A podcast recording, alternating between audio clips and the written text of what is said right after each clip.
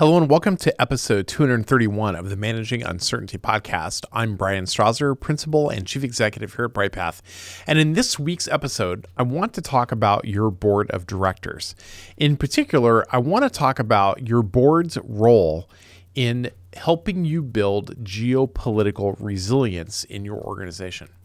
One thing that we're often questioned on and, and we run into a lot as an obstacle within organizations is where resilience leaders are telling us that their board and the executive leadership just don't care about resilience. They don't care about business continuity, crisis management, and crisis communications.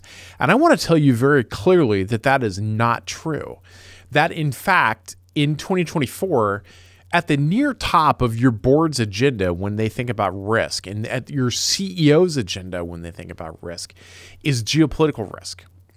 And that you have a great opportunity as a resilience leader to think about how you can help your executives and your board by sharpening your own understanding of the geopolitical context, of the developments going on on the geopolitical stage, and exercising uh, that muscle that helps you influence the C suite and your board of directors.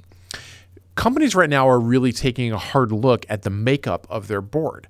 Part of this comes from the recent regulations here in the US, where the Securities and Exchange Commission has basically ordered companies to have more cybersecurity experience as a part of their board of directors.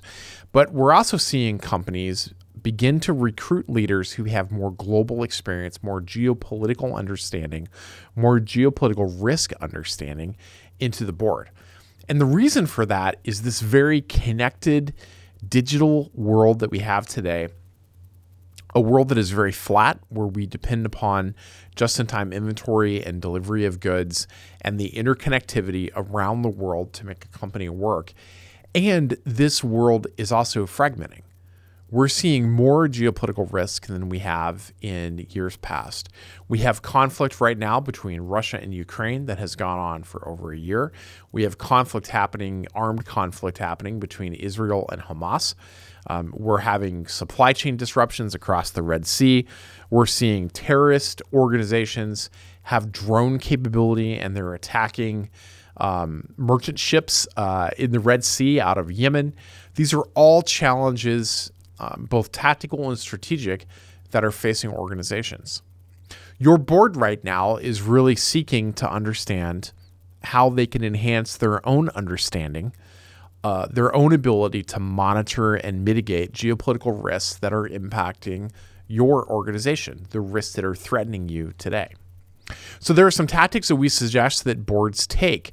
Um, this includes diversifying your board's experience so that you have more expertise in geopolitics and global security, an understanding of geopolitical risk, that your board consider altering its committee structure so that you have more specialized committees that are addressing geopolitical issues or geopolitical risk, and aligning board roles with management where certain members of the board are more aligned with functions in your organization in some cases, we've seen clients of ours build geopolitical risk dashboards uh, or utilize something similar within their global security operations centers to help assess risks and monitor these ongoing activities. The opportunity here for resilience professionals, I think, is deep. Um, it is an opportunity for you to expound upon and, and expand your own understanding of geopolitical risk, but it's also an opportunity to think about your exercise strategies. How can you stress test certain scenarios? How can you ensure that your controls are set up in a way that robustly understand and measure geopolitical risk? And how can you help manage that for your organization? It opens the door for a broader conversation about global resilience within your organization that I think, as the leader for business continuity and crisis management, you have a great opportunity to take a part in and be part of the leadership conversation to get in front of this C suite and your board and drive some of that conversation.